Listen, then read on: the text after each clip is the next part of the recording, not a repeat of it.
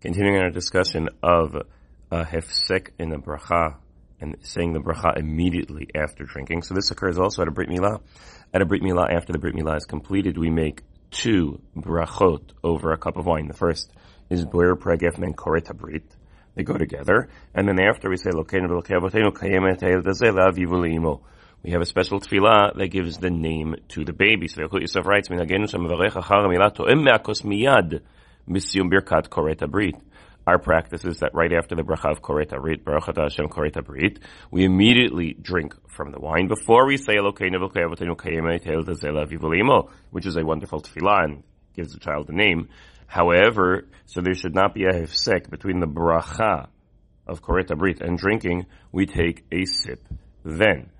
However, many people want to take a sip thereafter also. So what we do is you take a sip after Koret Habrit, you refill the cup. So the cup should, so first of all, you accomplished, okay, now I had a sip right after the bracha, so there's no hefsek.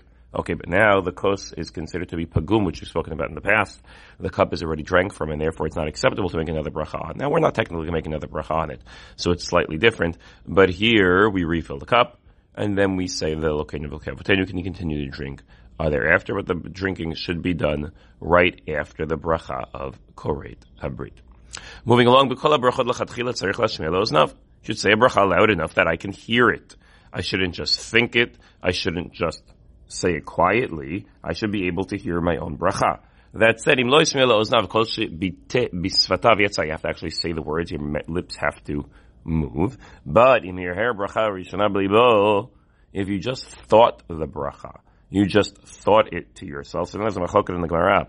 Hirhur kedibur dami, hirhur lav kedibur dami. Does that count or not? So what we do is you should think to yourself, Baruch Shem Kevod It's this magical formula that seems to get us out of brachot problems. So since the bracha was only said in thought here, I didn't actually move my lips at all, and the Baruch Shem Kavod was said in thought, now I should go back and say the bracha yachzor ve'varech bevitui sfatayim. You need to say a bracha by moving your lips. אבל אם יראה ברכת אשר יצר בליבו ברכה מעין שלוש וברכת בורא נפשות וכן ברכת השחר ברכת התורה ברכת המזון יצא ואינו חוזר לברך. This only applies to ברכה ראשונה, but regarding other brachot, if you thought about it, that is acceptable. Uh, you should hear it, and if not, at the very least, you should move your lips. And lastly, don't have to be said in Hebrew. They could be said in any language whatsoever. Much like tefillah, we try to, it's better to say it in Hebrew. When you say the bracha in Hebrew, you accomplish all sorts of things. But if you don't know Hebrew, you could say a bracha in any language. Have a wonderful day.